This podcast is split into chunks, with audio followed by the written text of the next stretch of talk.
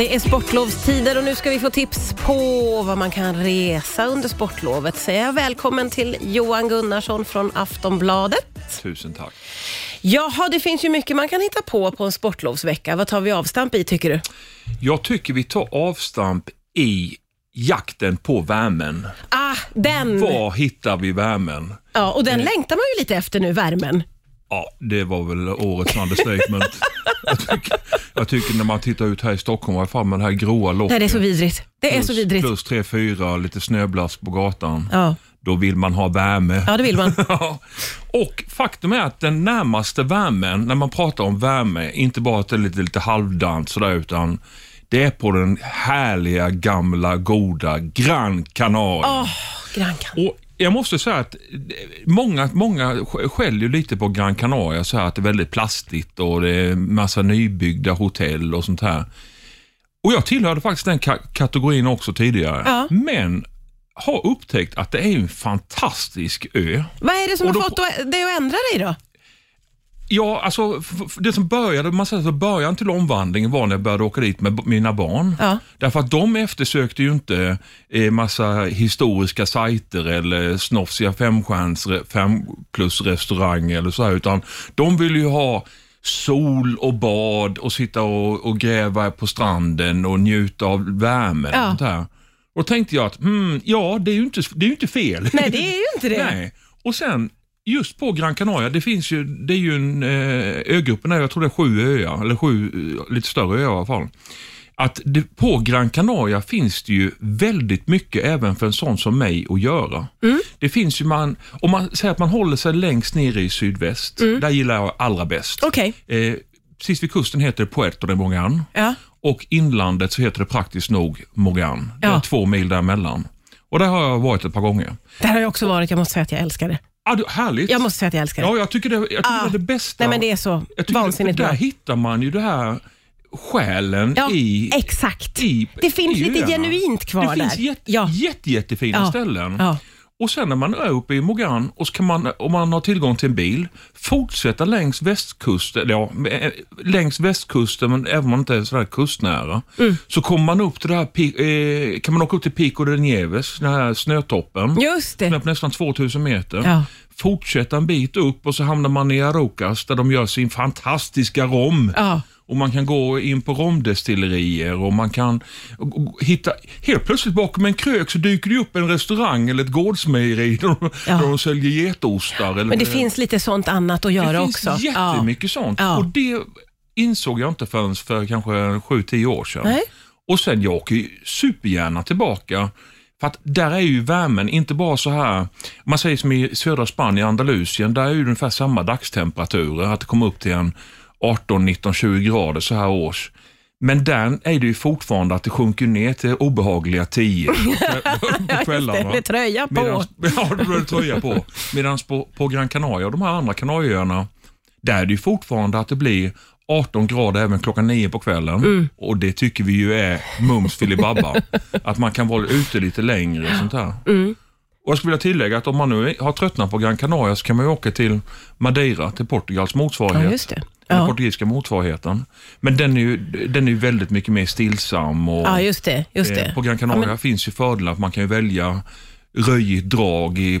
Ingles som man vill, eller man kan softa ha det gött i Puerto de Morgan eller Morgan. eller finns lite av varje faktiskt. Det finns för alla. Ja, toppen tips att börja med. Vi ska gå vidare med hur vi kan möta våren. Hur man möter våren, vad gör man det allra bäst? Ja. I städernas stad, min absoluta favorit, nordspanska Barcelona. Ah, härligt! Och nu är jag ju otroligt partisk i det här. Men att jag me- menar Barcelona, det skulle kunna vara Rom, det skulle kunna vara en, en annan storstad på de breddgraderna. Ja. Men när man kommer ner och att det är det här lite torrare vädret, att Ja. det är soligt och ljumt. Man kan sitta ute och dricka, ta en, Ja. en, en liten kaffe och så här. Liksom. Man kan njuta. Och framför allt varför jag fastnar för Barcelona i det här, det är att nu är det ju helt fantastiskt att åka ner. Man kan gå på Ramblan, du kan gå till Gotiska katedralen, du kan åka upp till Parkway och det är inte knökfullt med människor. Nej, just det. Det är så himla Ja. fin tid nu och det är nu det börjar knoppa ut lite grann. Åh. Våren börjar spira, folk börjar ta av sig ytterrockarna, man sitter ute mer, man går och snackar och alla de här goda, fina sakerna med Barcelona. En strandpromenad längs Barceloneta, man sätter sig och tar lite sangria längs kanten. Eller man tar lite kava och ett par skinksnuttar och så här. Ja, Liksom. man blir så sugen på Allt detta det nu. Så att det, ju, allt är ja, ja, ja, öppet och ja. det är så otroligt gött för själen. Ja, och man, jag känner när du pratar nu att det, det är så enkelt. Det, blir är så enkelt. enkelt. Du, Ja. Det enda du behöver, du behöver inte ta på dig en massa Nej. kläder och allting. Och du behöver inte planera så Nej. särskilt, du kan bara resa dit. Och, vänta, och väntar man för länge med de här eh, sydeuropeiska st- storstäderna så blir det ju så himla mycket folk. Ja. Och det, visst, värmen är ju, är ju jättefin ända fram till påsk. Så här. Slutet på maj så är det fortfarande k- att åka ner dit. Men då börjar det bli väldigt mycket folk. Så här. Och Det är ju trevligt, men det är också väldigt trevligt att vara Ja, att man får, gå lite i lugn och ro. Och så här. Ja. Så de här sydeuropeiska storstäderna är ju helt fantastiska nu. Och så är de uppe och snurrar på så här 17-18 grader på dagtid. Och man börjar andas framtidsoptimism. Ja, Snart är sommaren här. Och, ja, Ja, de det är, är härliga. precis vad man behöver. Otroligt. Jag blir väldigt, väldigt sugen på allt du just sa nu. Ännu ett bra tips. Vi ska få eh, ännu ett.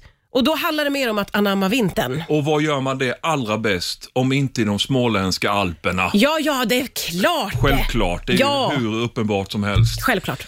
För vad är Sankt Anton och Kitzbühel och Chamonix och Val d'Isère? Det är ju ingenting jämfört med Isaberg i Hästra. Eh, utanför Jönköping, eller den 5-6 mil från Jönköping. Här kanske du får övertyga mig lite.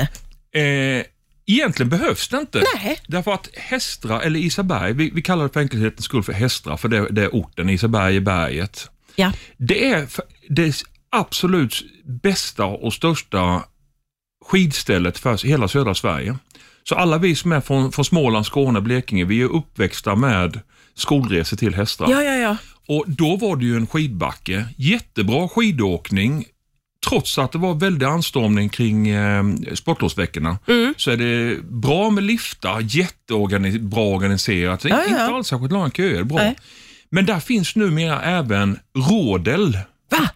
Har du testat rådel någon gång? Det har jag faktiskt för Ja. länge sedan i Sälenfjällen. Fruktansvärt kul. Väldigt, ju. väldigt roligt. Här är det, Vansinnigt kul. Ja. här i, på- på Isaberg så är det på en, på ett, en, jag tror det är en kilometer, ganska exakt en kilometer lång räls. Ja. Så man åker, och den, den här ligger ju precis bredvid skidbacken. Och så sätter man sig på den här. Jag som är pyttelite farträdd tycker att det här är lite läskigt. Men de som, eh, är, är man normalt funtad så tycker Ja. man nog att det bara är kul. Det var roligt. Så här. Och, det, och Man ligger ju så pass nära marken, alltså rälsen, Mm. så att även om det inte går så himla fort så känns det ju som att man åker 500 kilometer i timmen. Bara Ja. för att allting bara svischar förbi. Och det är ju ungefär vad de håller på med i OS här nu i sina Ja, precis. Man, man får känna på OS-känslan Ja. lite grann. Ja. Så både för, både för skidåkning, på, om man åker alpint eller om man vill åka längdskidåkning Ja. eller rådel. Sen finns det ju massa annat eh, härligt, härligt som är bastuflotta, mountainbike och Ja, sånt ja, ja. också. ja, det finns mycket att välja på. Isaberg är faktiskt en riktig höjdare. Ja, men det låter verkligen så. Och lätt, väldigt lättillgängligt för väldigt många Ja, människor. det är det ju. Och Ja. sen här uppe, i, här uppe bör det komma så här med Kungsberget, lite upp och ja, upp, lite längre norröver. Och sen kommer ju alla de här Klövsjö, Järvsö och Åre. ja, och just det. Mm. Det är ju folk som är lite bortskämda med sådana här stora Ja, fina. Men då har vi Hästra nere i södra som Ja. är en otroligt fin anläggning. Jätte, jättefint. Otroligt fina tips också, precis som vanligt. Tack för idag, Johan Gunnarsson.